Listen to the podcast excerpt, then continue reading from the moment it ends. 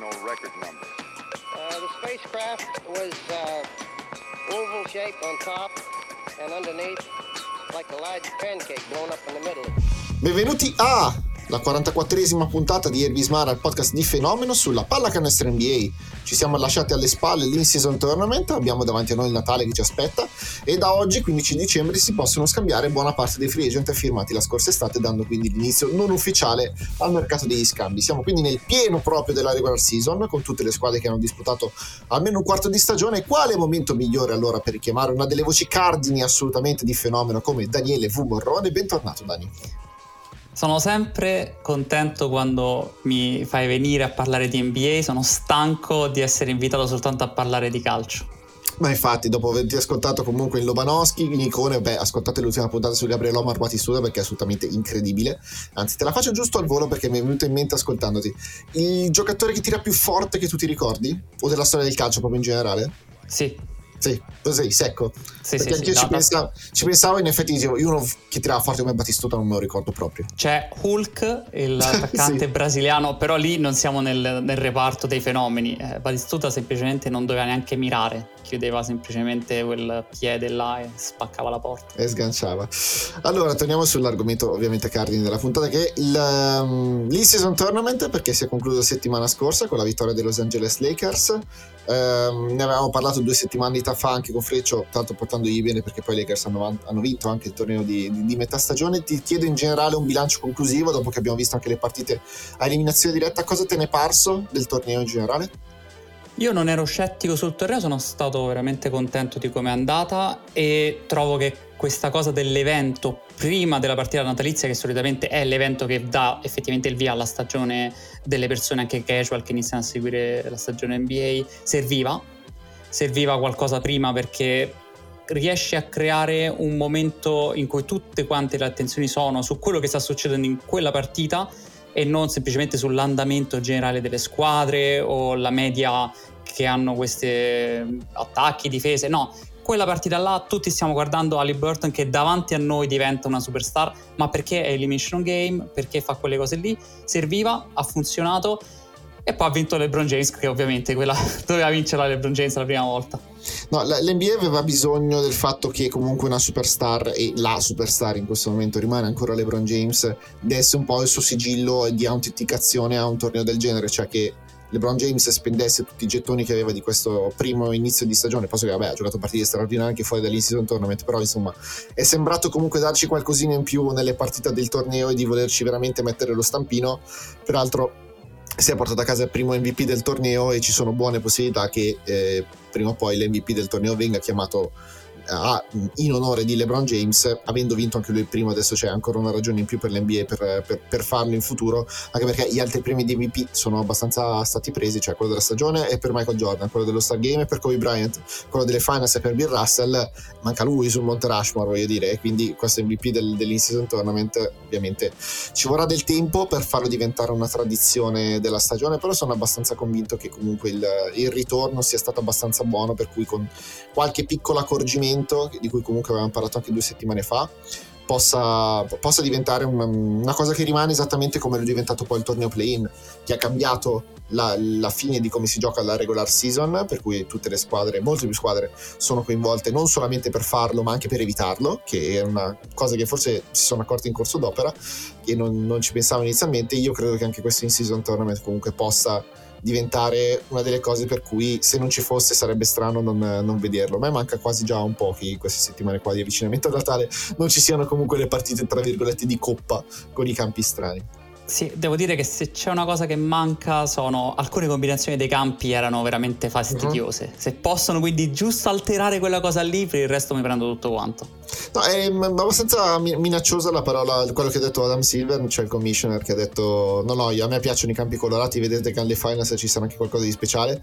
Eh, tutti l'hanno presa con un pochino di, insomma, eh, difficoltà, peraltro è strano perché fino a, cioè se si arriva in due gare set delle finali di conference come fai a organizzare dei campi eh, per le finance per quattro squadre diverse, insomma, in così poco tempo non è neanche semplicissimo procurarsi dei campi diversi rispetto, rispetto, agli altri, però vabbè, insomma ci arriveremo ancora molto lontane le finals. La finale invece ha visto i Lakers vincere, la squadra che ha vinto tutte e sette le partite del season tournament, è stata la squadra più convinta, la squadra capace di alzare il livello quando necessario e anche con la dose di fortuna necessaria per vincere qualsiasi cosa in NBA, perché comunque soprattutto mi viene da pensare nei, nei quarti di finale con la palla persa di, di Austin Reeves, insomma un pochino è stata una sliding door di di questo in season tournament, però mi sembra di dire, mi sembra di poter dire che non ci sono dubbi su quanto si siano meritati di vincere il, il primo trofeo.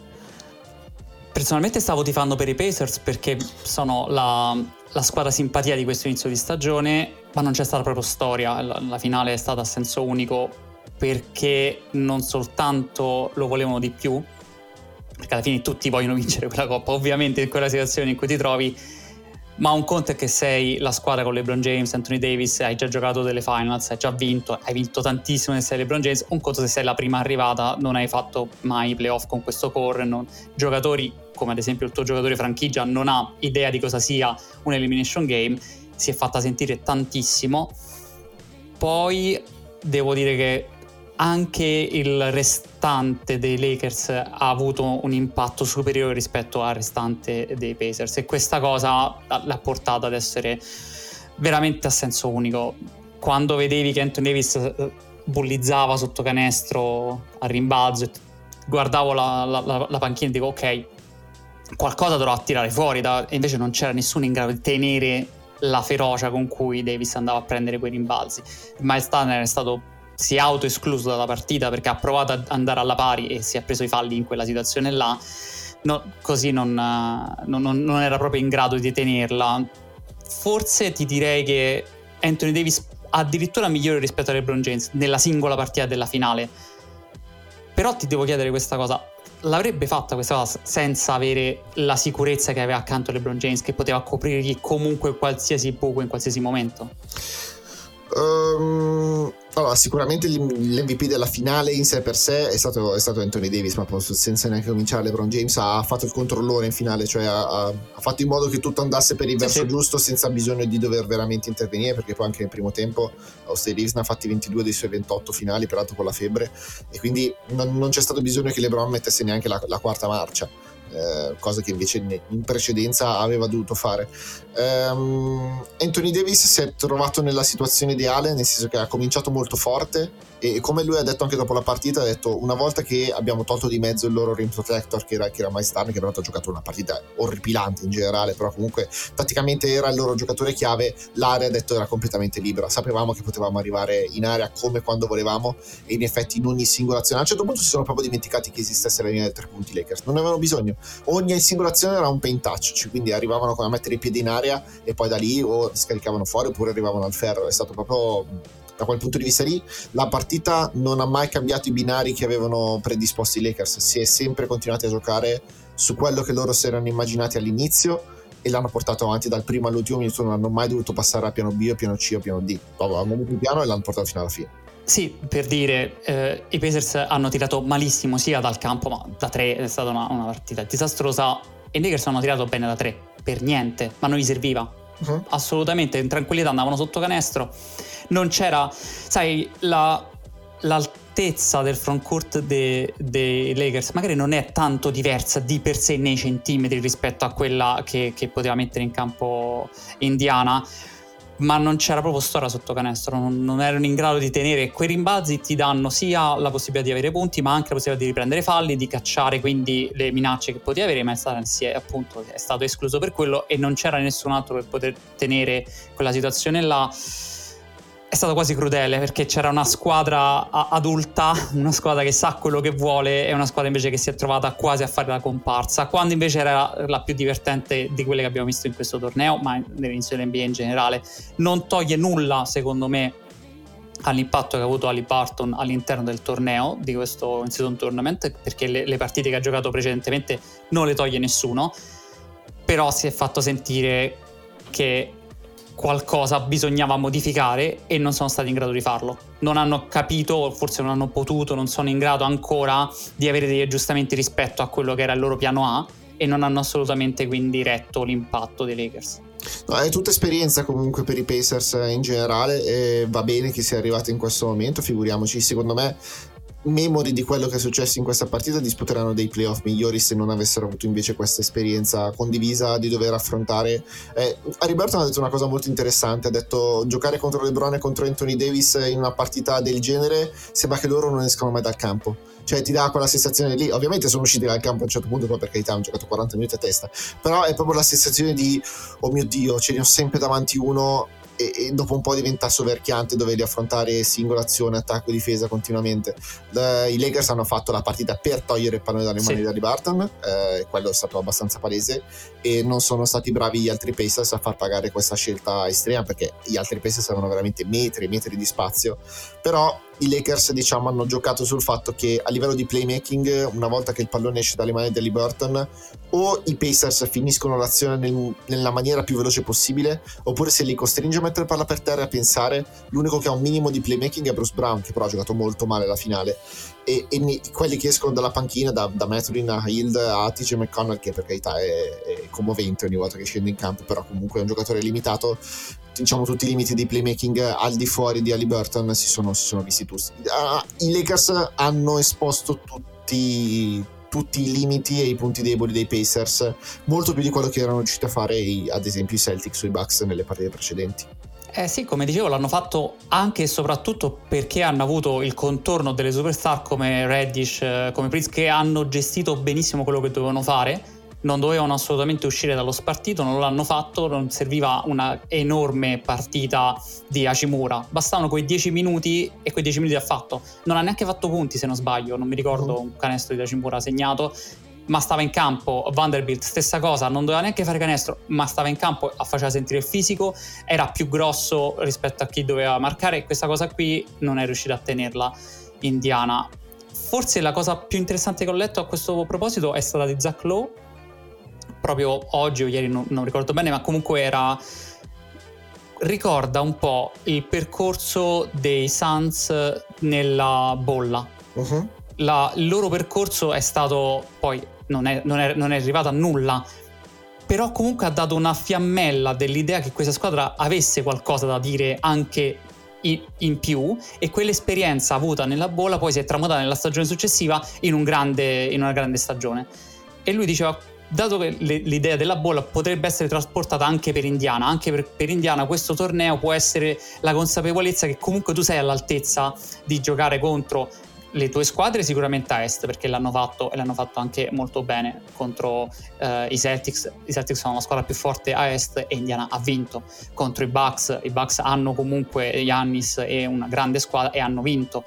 Questa cosa può trasformarsi non tanto in questa stagione, secondo me, quanto nel, nel lungo periodo, perché magari in questa stagione fanno un turno di playoff e basta. Non è che siano costruiti per andare oltre necessariamente, però già dalla prossima stagione tu sai che la base è di grandissimo livello.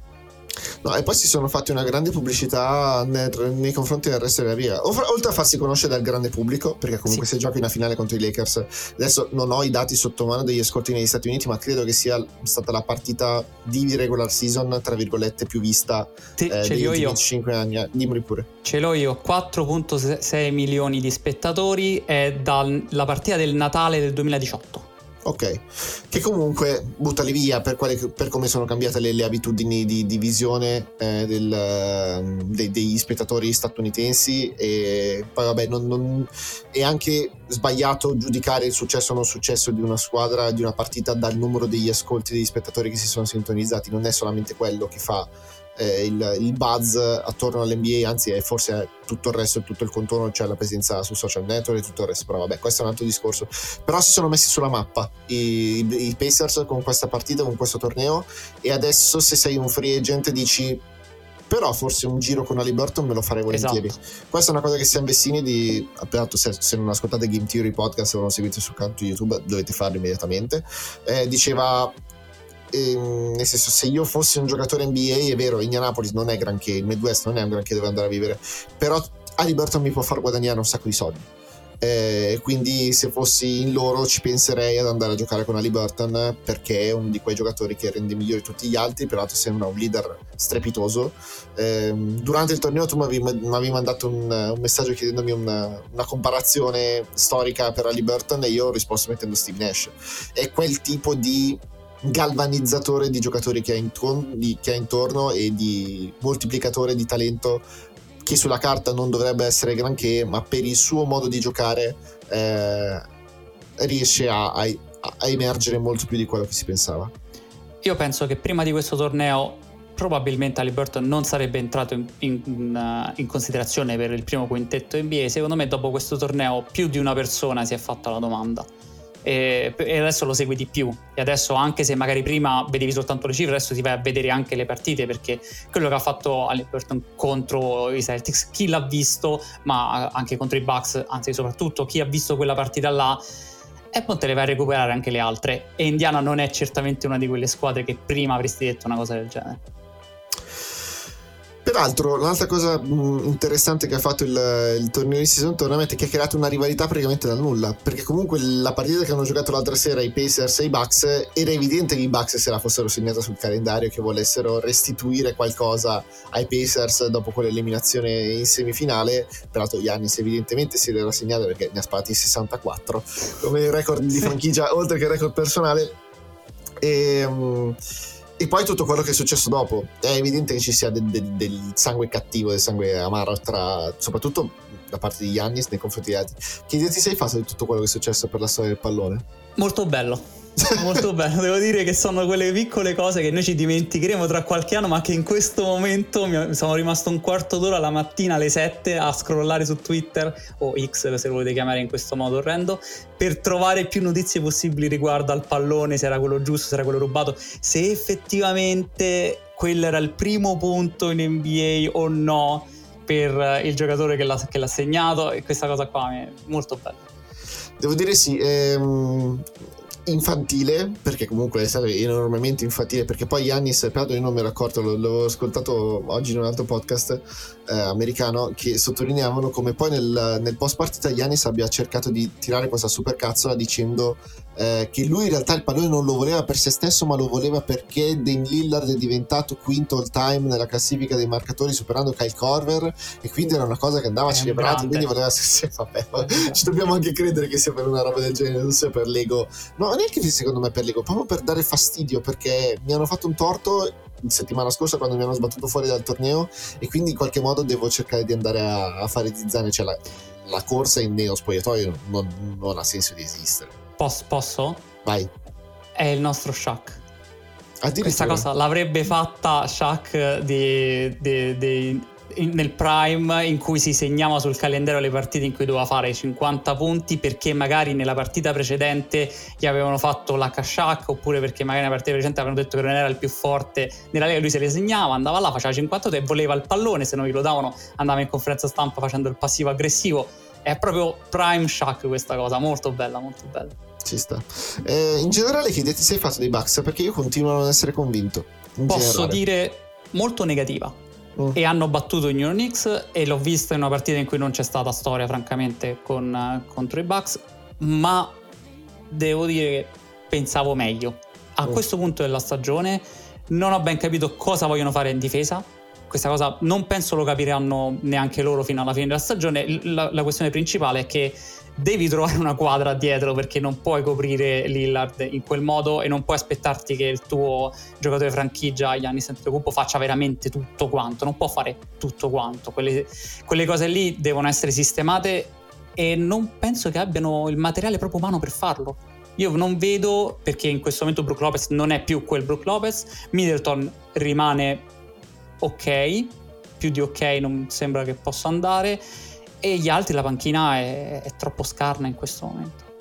No, allora c'è, c'è, qualcosa di. Mm, cioè, una grossa dissonanza tra i risultati, che comunque a bocce ferme, guardandoli solamente la classifica, sono molto buoni, perché comunque sono lì, secondi nella Easter Conference, hanno vinto ma, tante partite. Però è il processo che li ha portati a vincere quelle partite che a me continua a puzzare e che poi quei difetti strutturali sono usciti nella semifinale che hanno perso contro i Pacers. Continueranno a vincere una farcagine di partite, perché comunque eh, sono forti, perché comunque in questo momento sono la miglior squadra dell'NBA nel quarto quarto, che comunque si aiuta a vincere un sacco di partite.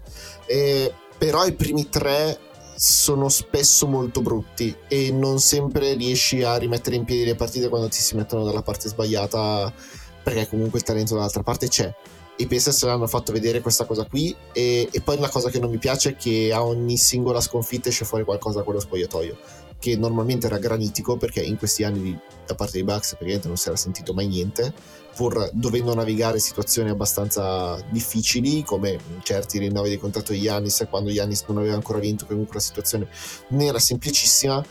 Adesso sappiamo che Bobby Portis dopo la semifinale è andato a, a a contestare a Adrian Griffin, allenatore, eh, le scelte offensive, le chiamate offensive che non ha fatto nel quarto periodo. Nel quarto periodo Giannis non ha toccato palla, praticamente, e quella è la cosa principale, secondo me, che Portis gli, gli, contestava. Ma al di là del merito che sia giusto o non sia giusto, la, la, critica di Portis è il fatto stesso che noi lo sappiamo dopo mezz'ora che è finita la partita. Un grosso problema per quanto mi riguarda dei Bucks.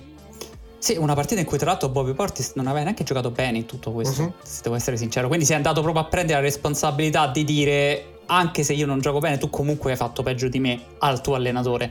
Non lo so, c'è qualcosa che non funziona, ripeto, proprio dal punto di vista strutturale di questa squadra. Non mi convince come possano migliorare. Letteralmente non vedo dove puoi andare ad aggiustare le cose.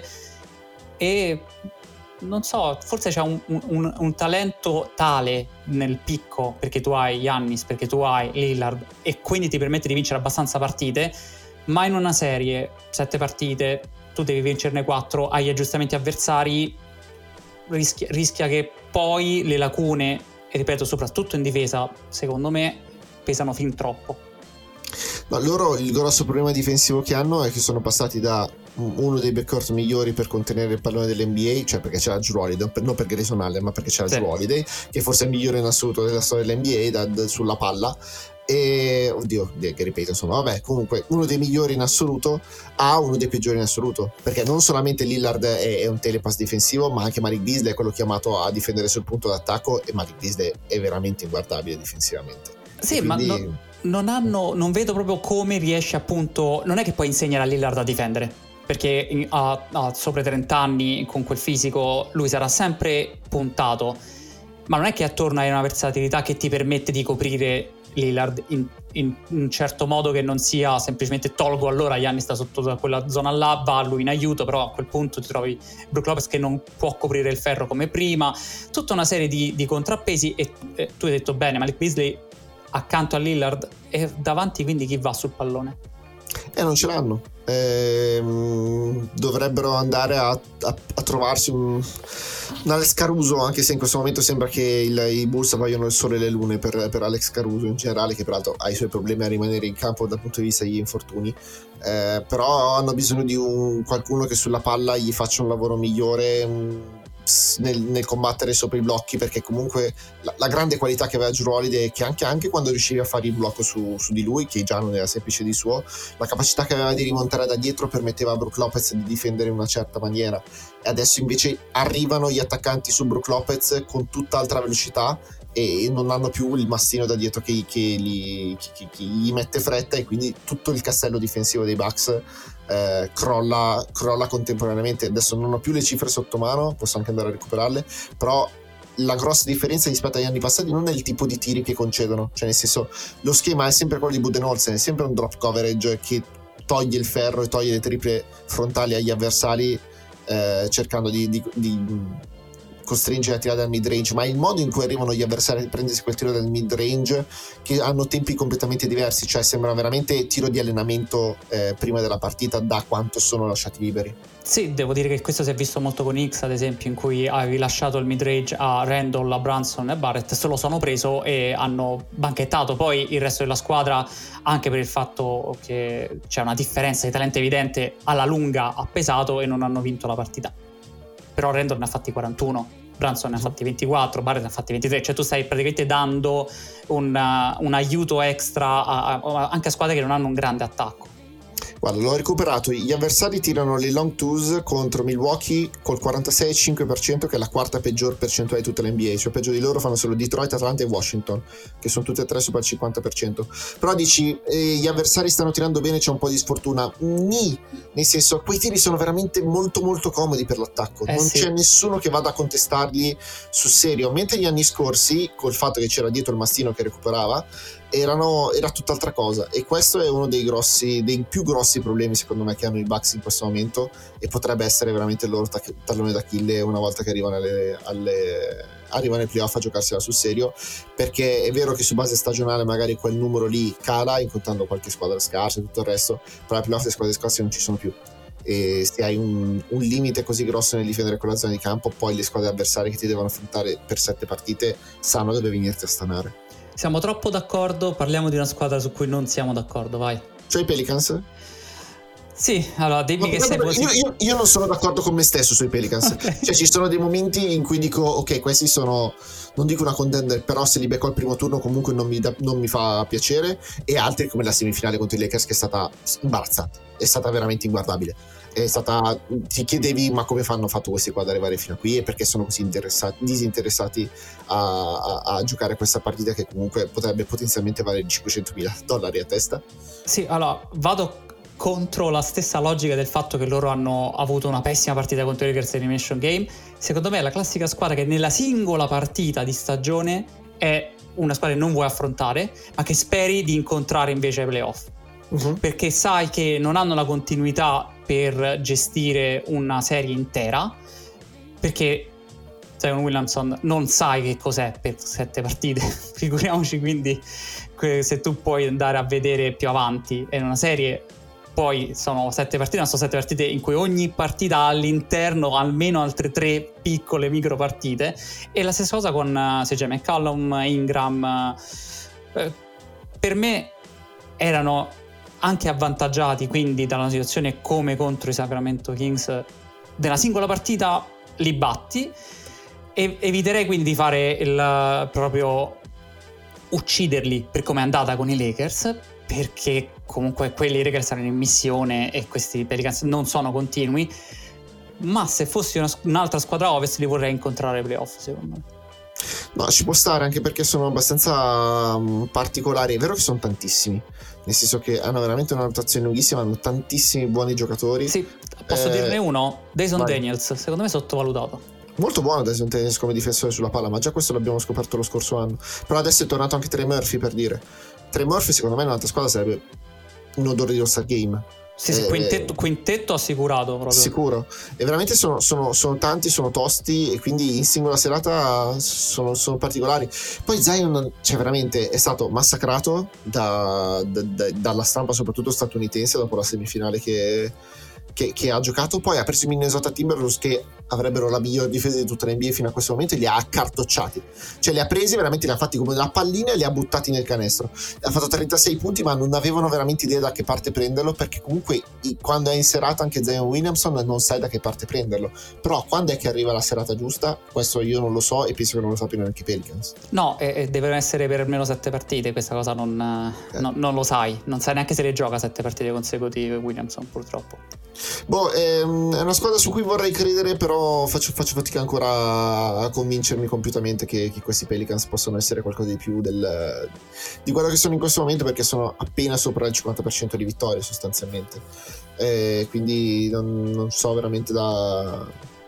So veramente cosa, che, che idea farmi, però il fatto che sono arrivati in semifinale buon per loro, di andare a vincere sul campo di, di, di, Sacramento non è facile per nessuno, anche se i Kings hanno anche loro qualche problemuccio.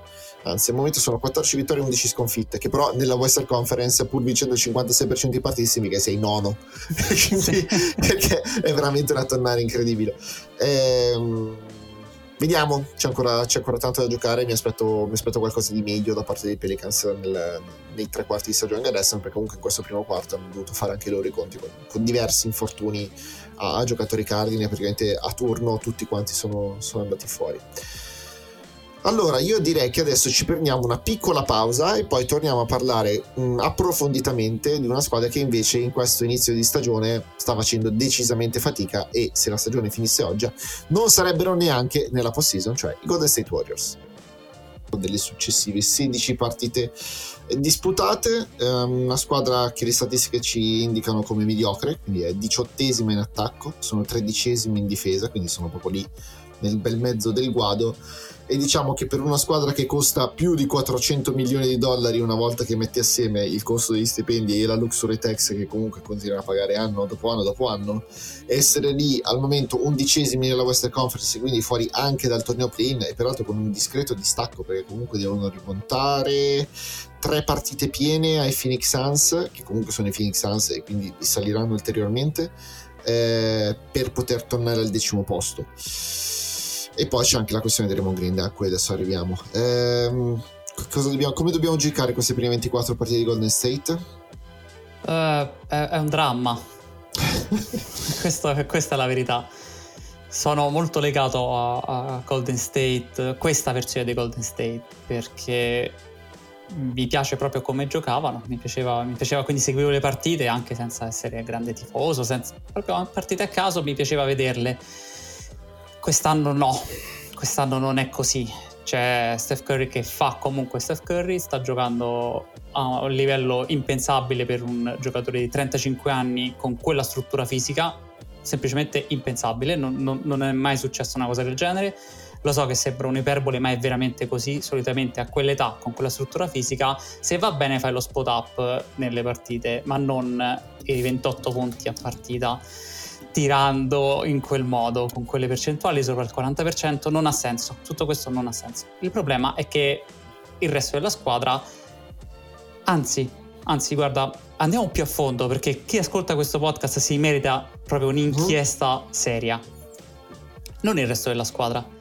Alcuni dei giocatori all'interno della squadra non stanno mostrando il livello minimo che si aspetta da loro e alcuni stanno facendo anche meglio rispetto a quello che ci si aspettava. Il problema è che se vi dico i nomi di chi non sta giocando bene e di chi sta facendo anche meglio, li dobbiamo invertire per avere una squadra funzionale. In questo momento i Golden State non sono una squadra funzionale, hanno il quintetto delle stelle che ha vinto tutto con Wiggins, con Draymond Green, con Clay Thompson che non sta in campo con Kevin Looney che non sta in campo, semplicemente c'è Curry che fa tutto il resto che non sta in campo.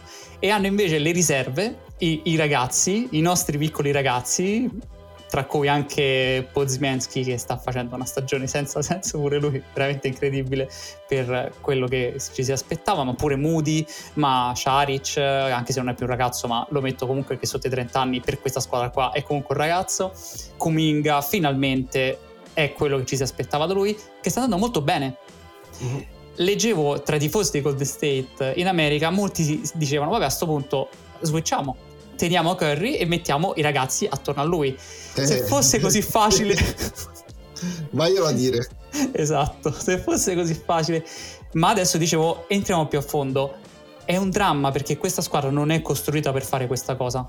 E non è neanche costruita per dire, vabbè, fai un piccolo scambio, togli uno delle stelle e metti un giocatore magari di livello leggermente inferiore, però che comunque ti permette di mantenere una stella di secondo livello rispetto a Curry. Non c'è modo, non c'è modo perché per come è costruita questa squadra tu non hai possibilità di scambiare perché Draymond Green si è autoescluso da qualsiasi situazione.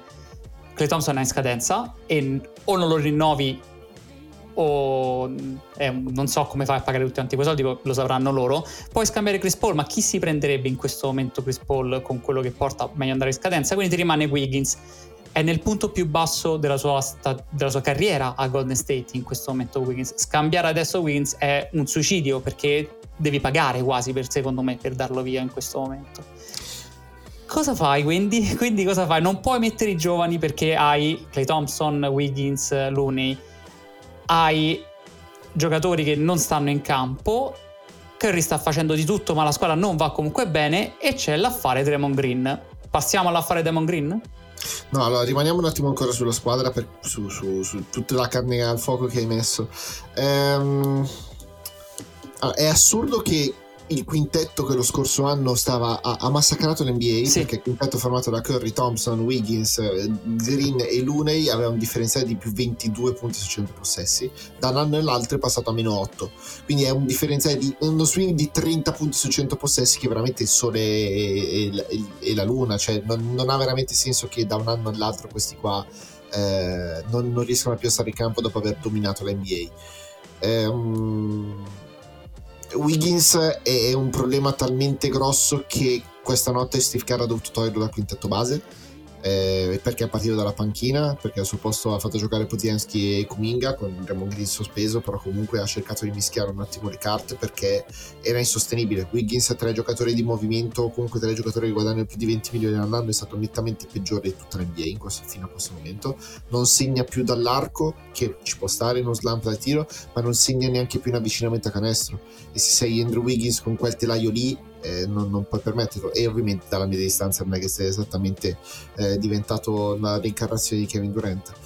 Quindi è un problema da tutte le parti. Andrew Wiggins e anche difensivamente stanotte l'ho visto battuto da una finta di sopracciglio di Kawhi Leonard praticamente. Per carità stare davanti a Kawhi Leonard in questo momento è difficile per chiunque. Però non ha veramente dovuto fare nessuna fatica per batterlo dal palleggio. E se sei Andrew Wiggins e sei chiamato ad avere quel ruolo in squadra non, non puoi sostenerlo. sì mi, mi scuso con chi, con chi, guarda statistiche migliori rispetto a questa, ma in questo momento Andrew Wiggins di media ha 2.4 rimbalzi difensivi a partita, sì. meno di Chris Paul, meno di Clay Thompson. E stiamo parlando di un 38enne praticamente sen- senza ginocchia e di un 33enne che non può muoversi, cioè le- non può muoversi, non, non, ha la capacità di andare a rimbalzo. Prendono comunque più rimbalzi rispetto a Andrew Wiggins. È evidentemente che si, si, sia rotto qualcosa in Andrew Wiggins lo scorso anno. Per carità, ha avuto un, un problema mm, sì. familiare con il padre che è stato male, di cui non, non abbiamo ulteriori mh, mm, dettagli ed è giusto che non li abbiamo perché comunque sono fatti suoi, sono fatti di privacy. Però evidentemente che qualcosa si è rotto lo scorso anno e che siamo veramente lontanissimissimi da, dal giocatore che lo scorso, cioè che, che due anni fa era il secondo migliore di Golden State alla fine durante, durante, quel percorso fino alle finals e durante la serie dei finals contro Boston perché i Warriors non vincono il titolo del 2022 senza Andrew Wiggins a un certo livello. E, e serviva quello effettivamente serviva una seconda stella a tutti gli effetti offensiva e una sorta di mega glue guy e invece in questo momento non, non hai neanche il glue guy non, non, hai la stella offensiva non hai il giocatore in grado di prendersi uh, quei facciamo così 20 punti a partita così si capisce meglio. Quei 20 punti a partita di media che ti permette quindi di avere un altro oltre a Curry.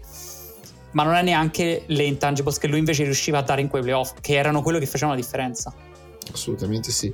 A questo si aggiunge poi Clay Thompson, che è vero che questa notte contro i Clippers ha giocato molto bene, ha fatto 30, che è stato il suo massimo di stagione, però ora riduce dalla peggior partita della sua stagione probabilmente a Phoenix, dove per la disperazione Steve Kerr ha dovuto toglierlo dal campo nel finale di partita ed è la prima volta che succede in tutta la carriera che non, non finisce una partita in campo eh, Clay Thompson che ovviamente era furente durante il time out poi dopo la partita anche lui stesso ha ammesso che la situazione è stata strana non sono abituato però veramente stavo giocando male. E quindi me lo sono meritato di stare in panchina e mi fido di Steve Kerr e delle sue valutazioni detto, oh, fino alla morte io sarò con, con Steve Kerr quindi almeno dal punto di vista delle PR che Thompson ha, fatto, ha, detto le cose giuste e poi si è ripresentato con la faccia giusta questa notte contro i Clippers però è stato il punto più basso di una stagione in cui Clay Thompson non è stato Clay Thompson. Cioè prima di questa partita giusto per darvi un dato era 6 su 24 nelle triple dagli angoli Clay Thompson. 25% Clay Thompson dagli angoli. Che in carriera praticamente non è mai andato sotto il 44% in quelle conclusioni che veramente sono il suo pane burro. E, um, stagione di Clay come, come la dobbiamo valutare? Eh, fa, fa, pena, non pena nel senso che è senso negativo, nel senso letteralmente si vede che non riesce a muoversi, non, non, non, sente il suo corpo in grado di rispondere agli stessi movimenti, le stesse storte che prendeva prima. Lui riusciva a prendere il pallone da qualsiasi situazione e raddrizzare le spalle e andare a canestro. In questo momento fa fatica, secondo me, a proprio organizzare il suo corpo, non lo sente più suo è un, un, un, dramma fisico, penso, più che mentale per me, perché la mentalità di Credato non si discute, cioè lui pensa di poter fare 30 punti contro chiunque e può farlo se è al 100% fisicamente e l'abbiamo visto anche la scorsa stagione, se si accende può fare veramente contro chiunque 30 punti. Mi sembra che non è proprio in grado di, il fisico non è in grado di reggere le partite continuate eh, ogni, ogni, due giorni, la, le, le, botte sotto canestro, la velocità con cui deve andare a evitare i recuperi avversari. Se posso essere, non voglio essere quello che lancia le bombe e tutto quanto, però ci penserei prima di rinnovarlo secondo me il, la cifra che avevano proposto era onesta, cioè il rinnovo di due anni a 48 milioni di dollari complessivi, lui guadagna 43 eh, sì. all'anno, cioè quest'ultimo anno guadagna 43, quindi sarebbe ovviamente un, un grosso taglio del suo stipendio, però sarebbe abbastanza in linea con quello che ti puoi pensare di avere da Clay Thompson, che non è scarso come l'abbiamo visto fino a questo momento, però non è neanche più Clay Thompson su cui potevi puntare a occhi chiusi e sapevi che ogni singola sera ci sarebbe stato nelle due metacampo, perché poi nella metacampo difensiva è sparito, questo già da qualche anno, già dopo gli infortuni non è stato più il Clay Thompson che c'era prima e questo comunque è stato un problema per Golden sì, State. Perché in questo momento noi parliamo dell'attacco, ma la questione principale è che Golden State non tiene nessuno. Se non c'è Draymond Green in campo, la squadra non tiene nessuno.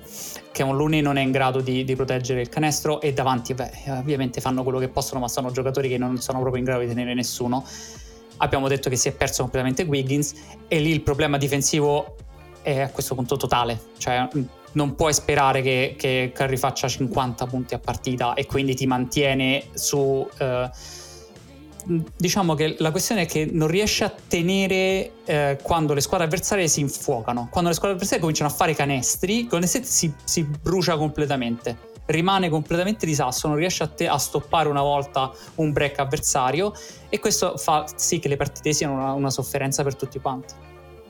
E poi un'altra cosa che proprio non riescono mai a metterci in mano sono i falli. Cioè, nel senso, sono la terza squadra che fa più falli in tutta l'NBA.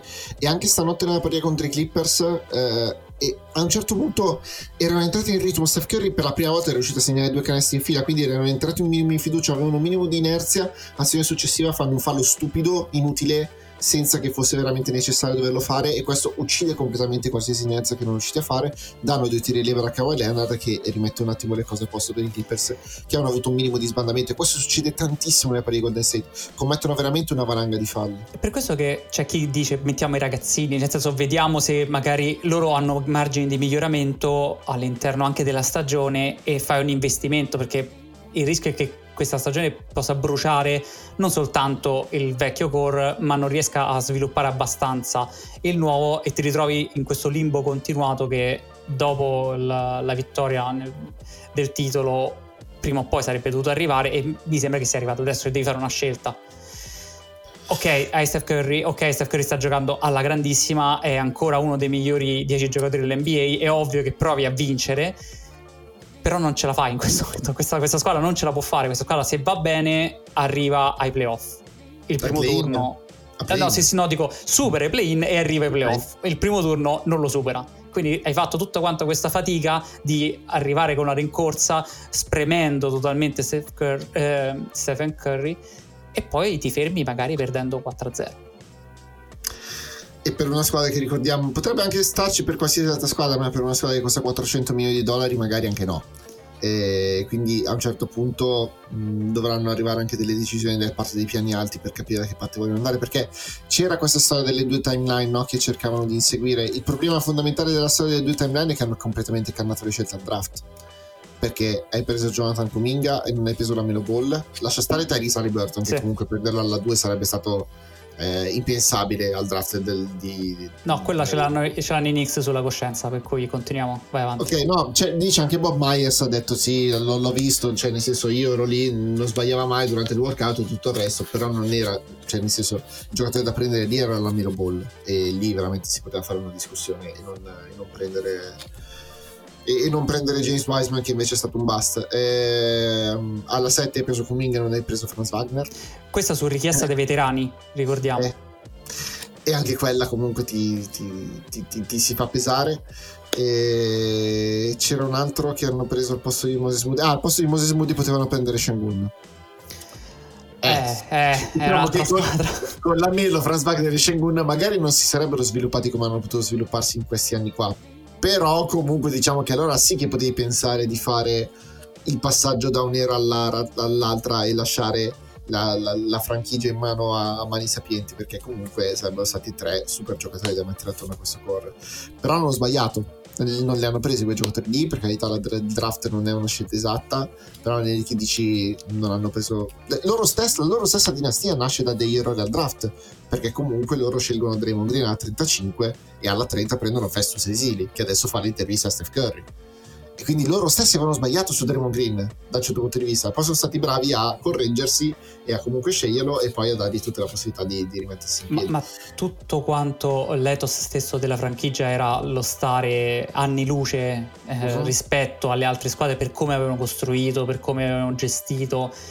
E poi in realtà questa cosa si è diciamo accartocciata su se stessa nel momento esatto in cui ok quel core c'è ma quello successivo e quello successivo e stiamo vedendo, stanno facendo anche meglio, dico, ripeto, io quando vedi le partite, a me sembra che Moody sia veramente un buon giocatore, veramente sta facendo molto bene, eh, Cominga anche molto bene, ma tu non gli puoi affidare la franchigia, francamente, non eh, puoi pensare che sia un quintetto titolare che va oltre quello che già stanno facendo adesso. Assolutamente no, e anche Bozienski con tutto il bene che gli si può volere per, per essere un rookie, però non ti dà l'impressione di poter essere uno a cui affidare 25 pick alla partita.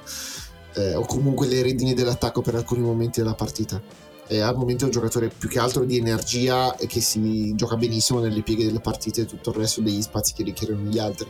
Però la second unit funziona e la, la nota positiva di questa stagione è sicuramente la second unit attorno a Chris Paul che ha un differenziale di più 10.4 su 100 possessi che è veramente il, il contrario rispetto all'anno scorso, cioè l'anno scorso sì. non poteva stare in campo quando Steph Curry usciva dal, par- dal parquet adesso Golden State ha un differenziale negativo con Steph Curry in campo. Non ha nessun senso. E non cosa. per colpa sua, lo ripetiamo perché no, sembra se no che, eh, sai, non è più all'altezza. Per no, no, lui sta facendo quello che ci si aspetta, anzi, eh, non è normale quello che sta facendo, e però non basta. No, evidentemente non basta. Allora, dai, apriamo il grande capitolo di Raymond Green. Eccoci perché... qua, finalmente. Allora, diamo un po' di dati. Diciottesima espulsione in carriera, sesta sospensione subita da parte dell'NBA, di cui, di cui quattro praticamente nell'ultimo anno e mezzo, comunque dopo il titolo del 2022. Ehm, tu hai scritto un pezzo non molto tempo fa proprio sull'ultimo uomo su Draymond Green. Come, come cambia adesso alla luce di quello che è successo a Phoenix? Beh, se, se, ti ricordi avevo scritto che si sarebbe scusato, ma che sarebbe successo un'altra volta una cosa come uh-huh. quella. E speravo succedesse una volta all'anno, anche gli stessi Golden State speravano fosse una cosa di una volta all'anno quando l'hanno rinnovato in estate, ma non è successo così. È successo che gli basta ormai niente per accendersi e non sembra più desiderio di... è più frustrazione. Non so, non voglio neanche dare altre... È veramente è frustrato in campo, sente che non riesce a, a funzionare qualcosa nel, nel, suo gioco o nel, nella squadra. E questa cosa è strana perché lui sta giocando in realtà bene, nel senso che quando col 43% da 3. Sì, quando gioca, gioca bene, eh, dal punto di vista difensivo tiene ancora bene.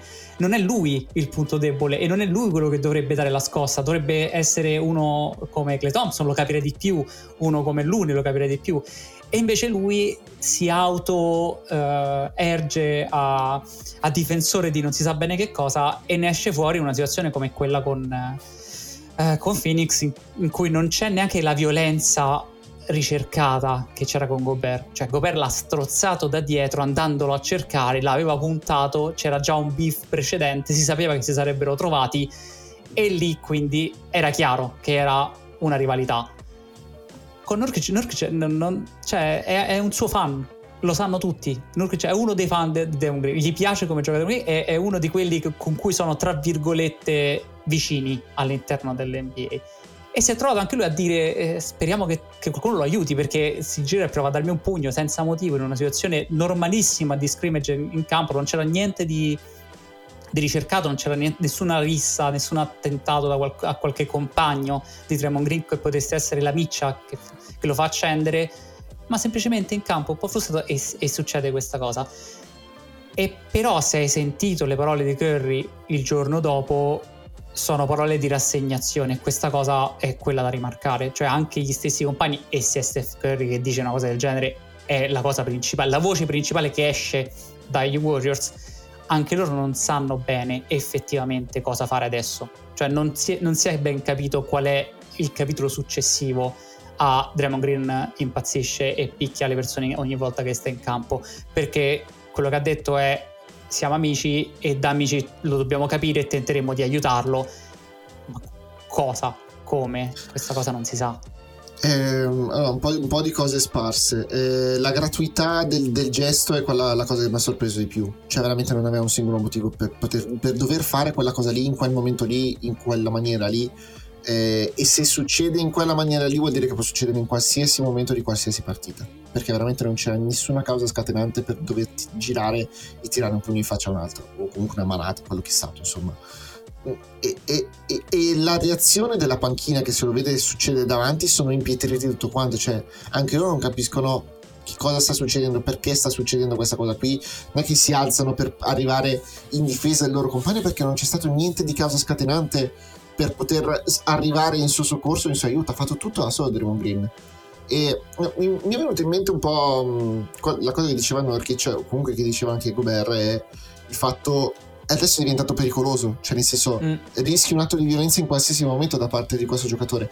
Mi viene in mente il wrestling, ad esempio, in cui eh, si devono fidare di contro chi vanno sul ring, perché comunque per fare certe prese, certe cose, veramente rischi la vita. Ovviamente giocare a pallacanestro non è uno sport pericoloso, non è neanche la Formula 1 che rischi veramente di andare a schiantarti se uno fa la manovra sbagliata davanti a te o in pista con te e quindi devi avere un certo grado di fiducia con i tuoi, tra virgolette, avversari. Però io adesso che tu sia compagno di squadra o che sia un avversario di Remoni in questo momento avrei paura. Perché veramente quella cosa lì può succedere in qualsiasi momento. Sì. E, e, e l'incolumità fisica e ovviamente quindi i tuoi soldi sono messi a repentaglio da una situazione del genere. E non c'è da questo punto di vista una sicurezza che lui non lo rifaccia è qua no, la questione principale che io volevo rimarcare nel pezzo. Mi sembra che anche dal punto di vista di, della squadra di Golden State stessa, loro hanno fatto fermare quel contratto giustamente anche per riconoscenza, ma perché è forte, Draymond Green è forte, è un giocatore forte. Ma se lui torna, magari va anche in rehab, non so cosa faranno, torna a marzo, per cui non dovrebbe fare una stessa cosa. Uh-huh questa cosa qui non te lo puoi permettere perché Draymond Green in campo ci deve stare se deve questa squadra provare a fare qualcosa e lui non, non, non, c'è, non c'è con la testa, ma da un momento all'altro, perché il resto della partita non stava neanche facendo male. No, eh, allora, è successo quest'estate che tre delle persone fondamentali nel gestirlo sono andate via tutte. Sono state Bob Myers, che comunque ha lasciato la franchigia, Andre Godala che si è ritirato, e Sean Livingston, che era un altro dei veterani che riuscivano a gestirlo, che faceva parte diciamo, dell'organizzazione o comunque della dirigenza, che invece ha seguito Andre Godala per andare all'associazione giocatori anche lui. Ed erano tre dei pochi che riuscivano ad arrivare all'orecchio di, di Draymond Green e soprattutto di gestirlo in qualche modo, soprattutto Bob Myers. Adesso è tutto sulle spalle di Kerr che comunque in passato i suoi screzi con Draymond Green belli pesanti che comunque non usciti ci sono stati eh. non è che il loro rapporto è sempre stato rose e fiori anzi, come... anzi eh. ti direi di più eh, nell'anno del titolo secondo me lì si è creato qualcosa Uh-huh. Secondo me lì la fiducia si è un po' persa. Perché se ti ricordi il farlo uscire come lui, come Green invece aizzava eh, gli avversari, questa cosa qua secondo me ha fatto pensare a Kerr che non c'era più lo stesso uh, fiducia tra, tra entrambi eh, i contendenti e non funziona tanto se un allenatore non ha fiducia in te. Se puoi, puoi anche essere una delle stelle, ma se non c'è fiducia lo sente anche il giocatore stesso. E lui secondo me sa che c'ha accanto Curry, c'ha accanto Thompson, ma Thompson non è affidabile dal punto di vista secondo me dei rapporti umani puri, cioè mi sembra un giocatore molto particolare, una persona molto particolare. E Curry non può con il suo carattere essere un... sai, io parlavo magari con, con gli amici quando era successo dicevano vabbè ma Jordan appendeva il muro Rodman, vabbè ma Bryant appendeva il muro Artest e questa cosa si risolveva. Non funziona così, le dinamiche sono cambiate, l'NBA è cambiata, ma Curry non è eh, Jordan e non è Bryant e non appende al muro Draymond Green in qualunque motivo possa succedere. Quello che può fare può provare a parlarci, può provare a fare una cosa diversa ma non penso che basti più. No, evidentemente, evidentemente, non basta più perché altrimenti già dal pugno a Jordan Poole sarebbe, sarebbe, dovuto cambiare qualcosa. Quello è un altro dei punti cardine che non è stato gestito bene dall'organizzazione in generale perché comunque non è stato sospeso per quello che ha fatto Draymond Green. E se tu lasci passare un messaggio del genere all'interno del tuo spogliatoio, che tu puoi tirare un pugno a un tuo compagno di squadra e non vieni neanche sospeso da parte dell'organizzazione, vuol dire che c'è un clima di impunità che veramente ha fatto deragliare tutta quanta la franchigia anche al di là del gesto stesso, perché comunque in qualche modo erano riusciti a, a passarci sopra Pool e, e, Green, se non altro loro due, non è che Pool si era rifiutato di scendere in campo con Draymond Green o, o viceversa, però è proprio il messaggio che ha mandato sia a Draymond Green per dire tu vuoi fare persino una cosa del genere che ha rompe una delle regole fondamentali di uno spogliatoio di qualsiasi sport, cioè che tu non ti imponi in faccia al tuo compagno di squadra anche se ti sta sul cazzo e, e, e non, ci sono, non, ci sono, state conseguenze da questo punto di vista e questa cosa è una cosa che ha notato anche l'NBA, cioè l'NBA ha detto ok ci fidiamo della vostra leadership su questa cosa qua e non interveniamo perché neanche l'NBA lo ha sospeso dopo che è uscito il video e, e l'ha lasciata gestire come una questione interna però adesso non lo fa più e il fatto che l'NBA lo abbia sospeso a tempo indeterminato, che è una cosa di cui io non ho memoria, cioè non mi ricordo che sia mai successo nella storia dell'NBA, che venisse sospeso No, sì, per cose di campo, diciamo, non per cose extracampo. Sì, insomma, anche Ron Artest era stato sospeso fino al termine della stagione. Ok, ha detto questa stagione qua, dopo il, pal- il Malice of the Palace, ok, tu non lo giochi più, però comunque era un numero finito, era 73 partite, non mi ricordo neanche quante, quante erano di preciso, però comunque era un numero finito una sospensione a tempo indeterminato io non me la ricordo perché è evidente che l'NBA voglia dire ok adesso però mi dimostri che tu hai almeno idea o comunque sei abbastanza pentito di quello che hai fatto per, poter, per poterti rimettere in carreggiata soprattutto te stesso. Quello che hanno sottolineato un po' tutti l'ha detto anche Kevin Durant è sono preoccupati per la persona di Raymond Green non per il giocatore di Raymond Green. E, ed è abbastanza preoccupante da questo punto di vista. Una, una cosa che ho sentito eh, da Zach Lowe, mi pare, se non sbaglio, nel suo ultimo podcast, in cui parlava anche della legacy di Draymond Green in questo uh-huh. momento, non soltanto la persona. Eh, cioè, ok, lui magari tornerà a giocare e magari riuscirà anche a uscirne bene mentalmente, riuscirà a riprendersi e tutto quanto. Ma noi come ricorderemo Draymond Green dopo questa cosa? Ma se io non sono stato particolarmente d'accordo su quel, su quel passaggio di Zach Lowe in generale, perché comunque a me sembra che la legacy di Demon Green sia abbastanza cementificata e, e neanche questi gesti qui riescono a cambiarla così tanto. Nel senso che ha cambiato la storia del gioco Demon Green. No, cioè, certo. senso, e questo non glielo puoi togliere, indipendentemente da quello che farà o non farà, può avere anche una brutta parabola discendente della sua carriera nei prossimi quattro anni, però quello che ha fatto non si può, non si può negare, non si può togliere. È ovvio che ci sono stati tanti, troppi incidenti, però mi sembra che la sua legacy dal punto di vista cestistico sia intoccabile. E, e quello che aveva già fatto prima dal punto di vista personale di come verrà ricordato è, è solo un episodio in più, ma dopo che arrivi a, a, farti buttare fuori e sospendere per una partita delle finals decisiva per il titolo per una delle serie più memorabili della storia del gioco, da lì in poi non, non, non, c'è niente di peggio che tu possa fare, fondamentalmente. Quindi a me sembra che comunque la legacy di, di Draymond Green sia, sia lì, sia, sia, fatta, non si, possa più, non si possa più modificare. Come dici tu, è un qualcosa di enorme comunque la legacy di Draymond Green perché ha cambiato il modo con cui si gioca proprio a basket in NBA. Non esiste il, il, lo stile di gioco dei Golden State Warriors senza Draymond Green e Steph Curry e probabilmente non esiste soltanto con Steph Curry come non esiste soltanto con Draymond Green. Ovviamente Steph Curry è il giocatore più forte ed è quello che quindi ha indirizzato tutta quanta la, la, la rivoluzione di Golden State, ma senza un uh, difensore di quel tipo e che poi gestisce i pick and roll in quel modo non hai quella squadra là e questa cosa non gliela toglie assolutamente nessuno. Adesso bisogna vedere cosa succederà a breve termine e a medio termine a breve termine capiremo cosa vuole fare l'NBA con la sospensione, cosa vogliono fare con lui, appunto dicevo, parlavo probabilmente qualche, essendo in America qualche forma di rehab ci sarà probabilmente necessaria, qualche modo per gestire la rabbia, qualche cosa che fanno loro molto bene. A medio termine ha firmato il contratto, da lì non lo muovi, non penso sia fattibile, finirà no. probabilmente almeno sicuramente le prossime due stagioni dovrà per forza rimanere perché non puoi scambiarlo, nessuno si prenderebbe in questo momento Draymond Green e non ha neanche molto senso andarlo a regalare se sei una squadra che deve tanto a Draymond Green. Vediamo. No, eh, sicuramente questa stagione va, va, così, nel senso che non mi aspetto neanche che facciano chissà quali movimenti di mercato i Golden State Warriors in questo momento e la lasceranno un po' andare come deve andare questa stagione, magari qualcosa di margini, ma niente di granché. E poi quest'estate sarà tosta, perché comunque, oltre al fatto che Clay Thompson è in scadenza di contratto, e come abbiamo visto, un, un accordo sull'estensione non, c'è, non è arrivato, anche Steve Kerr è in scadenza di contratto. Anche se sono sempre stati molto, come dire, ma sì, lo facciamo, lo facciamo, però non è ancora arrivata l'estensione. E quindi mi fa pensare che. GM nuovo comunque. Eh, esatto, c'è stato un GM nuovo che è Mike Dunleavy Jr. e la persona del rating della squadra e mm, non so, potremmo essere veramente alla fine dei Golden State Warriors per come li conosciamo.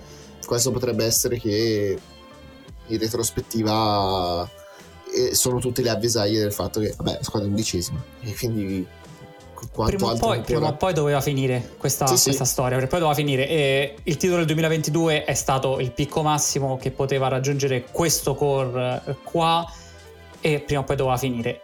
E è successo tutto un po' all'improvviso in realtà paradossalmente perché non, non, l'anno scorso è andata come è andata ma questo inizio qui di giocatori come appunto Wiggins, Looney, Thompson non era aspettato. Hanno anche fatto lo scambio per Chris Paul proprio per poter dire ok possiamo aggiustarci quello che doveva aggiustare Chris Paul l'ha fatto uh-huh. ma doveva finire e Steph Curry ha 35 anni la prossima anno, la prossima anno ha 36 eh, Draymond Green 34 Lee Thompson 34 che co- comincia proprio a dire è che veramente siamo là eh, che sia all'improvviso, che sia decidendo di non rinnovare Thompson, di dare via Wiggins, di dare via Green o di semplicemente continuare fino alla fine con loro, ma tanto l'idea che questa squadra sia competitiva veramente per il titolo è finita. Sì, quello, quello, è poco ma sicuro. Quelli così strutturati non possono andare da nessuna parte. Questo le prime 24 partite lo hanno dimostrato abbastanza ampiamente e soprattutto le ultime 16 in cui ne hanno vinte solamente 4. Eh, poi per carità, mm, non è che dici ok, ne hanno, per- ne hanno perse sempre rimanendo fuori dalla partita, ne, ne, hanno perse anche alcune buttando via un vantaggio di 24 punti a Sacramento, 22 contro i Clippers, 14 contro Oklahoma City. Cioè comunque anche una cosa che diceva Steve Kerr era non è che ci stanno massacrando dal primo all'ultimo minuto e non possiamo stare in campo. Noi in campo ci stiamo, però è evidente che ci sono delle cose per cui poi il record di franchigia è quello che sei. Da un certo punto bisogna anche tirare una linea, non si possono trovare, continuare a trovare giustificazioni per il fatto che questa squadra perde le partite. Anche stanotte contro i Clippers, sì, l'avevano riaperta fino a meno uno, ma non hanno mai rimesso, rimesso la testa avanti e non hanno dato neanche mai la sensazione che potessero davvero rimettere la testa avanti e prendere il controllo del match. Ti posso chiedere tu cosa faresti? Ride it out per questa stagione, cioè la fai andare, la fai andare come devi andare e, um, e poi, poi, chiedi a Steph che cosa vuole fare, perché comunque io lo devi. Eh, se Steph dice rinnoviamo Clay Thompson e continuiamo con Draymond Green, eh, glielo devi e cerchi di fare qualcosa di margini cedendo Wiggins, cedendo Looney, cedendo, facendo scadere Chris Paul, beh, scadere Chris Paul dai, sia automatico. Mi dai qualche nome fattibile? Perché ad esempio... Uh. Mh, i nomi che girano in questo momento tra, tra i giocatori oppure tra, tra, i free agent. I free agent non possono essere toccati perché non ce la farebbero. Giusto? No, ovviamente. Ecco, quindi devi fare uno scambio. Un nome secondo Anunobi sta girando. No, non è prendibile. No, ma a Toronto quale sole la luna per Anunobi? La gente non si è resa veramente conto di quanto, è, quanto è alto il costo di Anunobi nonostante ecco. sia in ecco. scadenze contrattuali. Zach Lavin, mi, co, cioè, siamo, siamo d'accordo non che niente, eh, non, non cambia niente. niente. Quindi di fatto non so quale margine di manovra abbia per fare qualcosa poi in estate, francamente. Questo non lo so neanche io, eh, dovrei studiare un po' meglio quello che è il, il, il panorama in questo momento in questo momento dell'NBA, però mh, mm, non è neanche semplice perché dice anche un lungo. Bisogna trovare i lunghi che, che imparino a giocare con, con, con, Steph Curry, soprattutto innanzitutto, e, e con, anche con Clay Thompson, perché comunque devi fare uno switch mentale per funzionare con loro, in cui sostanzialmente non devi più guardare il canestro e, e, e riprogrammarti come giocatore di pallacanestro. Non è semplicissimo entrare in quel sistema lì, in quella maniera lì. Però a me sembra che questa stagione sia talmente andata oramai che non ha senso investirci ulteriormente.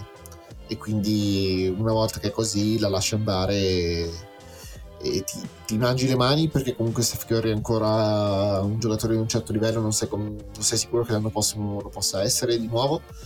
Eh, però la Western Conference è troppo difficile in questo momento.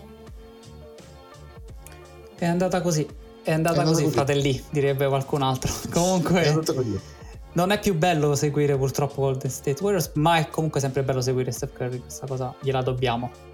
Assolutamente sì, no, la cosa peggiore in assoluto è che Curry veramente viene braccato dalla difesa in una maniera pe- peggiore rispetto a quello che già abbiamo visto nel resto della carriera, cioè veramente adesso è, è 5 contro 1 ogni azione e gli altri possono tirare tutto quello che vogliono senza nessun problema che tanto non, non fanno paura a nessuno però Steph è veramente braccato e ogni singola azione se ne ritrova 2, 3, 4 addosso proprio con, con, la, con la, paura di, di, che, che, se si accende lui poi gli altri non hanno possibilità, mentre se gli rimandi tre addosso non hanno veramente una. E in questo momento è esattamente così.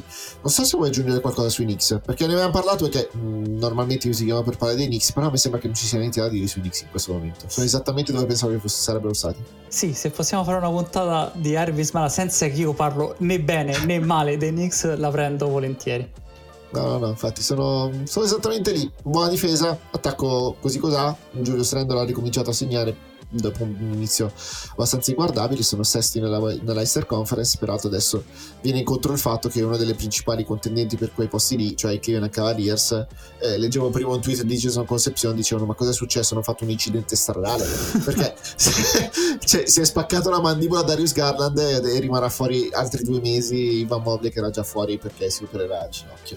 Insomma, e anche a Cleveland non, non, buttano benissimo le cose. E al momento sono noni nella, nella Easter Conference i, i Cavs carità c'è un po' di margine comunque sul decimo posto di Toronto però comunque non butta benissimo neanche per i miei Cavs. Va bene direi che abbiamo fatto tutto. Io ringrazio infinitamente Daniele V. Morrone. Ma figurati sempre un piacere Continuate a seguirlo ovviamente su Icone, su Lobanowski, su Che partite hai visto, insomma tutti i podcast della galassia dell'ultimo uomo e noi ci risentiamo magari per un bilancio di fine 2023 tra un paio di settimane, una cosa del genere, vediamo se ci riusciamo.